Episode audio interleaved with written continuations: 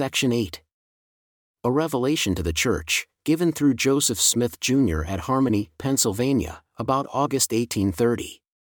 Joseph went to purchase wine for the sacrament and was stopped by an angel.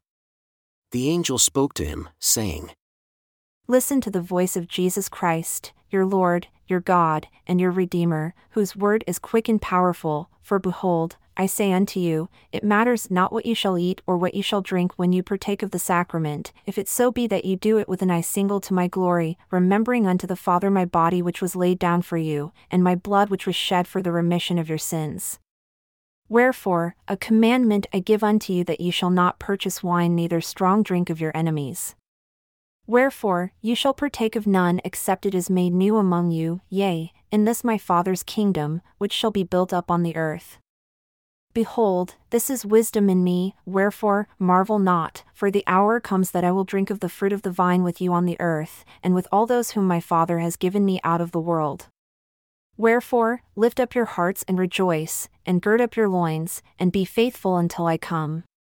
Even so, Amen.